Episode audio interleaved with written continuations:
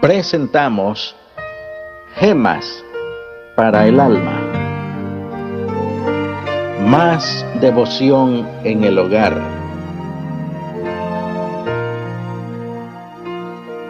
La gran crisis por la que atraviesa el hogar se debe principalmente al descuido de la vida devocional. El progreso de los tiempos modernos ha traído el confort y la comodidad a la familia, pero al mismo tiempo ha introducido elementos atentatorios contra la devoción familiar.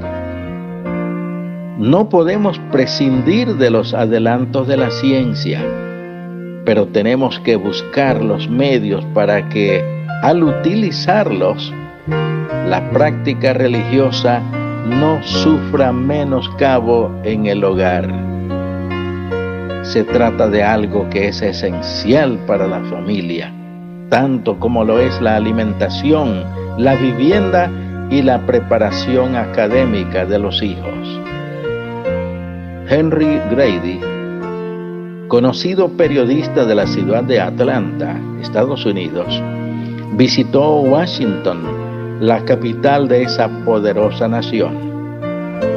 A su regreso, escribió un editorial acerca del Capitolio.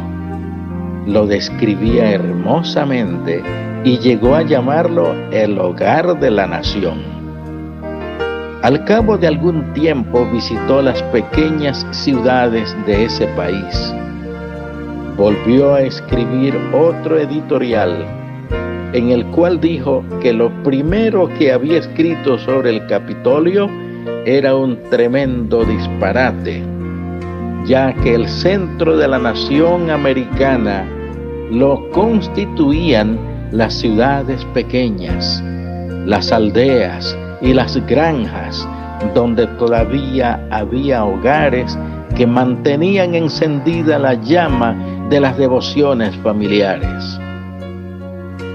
El poderío de una nación no descansa sobre las bases de su riqueza material, sino sobre los fundamentos espirituales de sus instituciones. La primera de estas instituciones es la familia. Si ésta se debilita, se corre el peligro de que toda la estructura se derrumbe. Quisiéramos que los padres pensaran detenidamente en esto. ¿Qué se está haciendo para mantener la vida devocional en su hogar? Salta a todas luces que la tarea a llevar a cabo es extremadamente difícil. La oración, la lectura de la Biblia y el canto de los himnos tienen que competir con la televisión, con la radio, los videojuegos y otras tantas atracciones. El mismo ritmo de la vida acelerado y la disgregación entre los miembros de una familia, aún viviendo bajo un mismo techo, son también grandes impedimentos. Pero, con todo, hay que hacer algo. Reflexione más sobre esta importantísima cuestión. Oremos.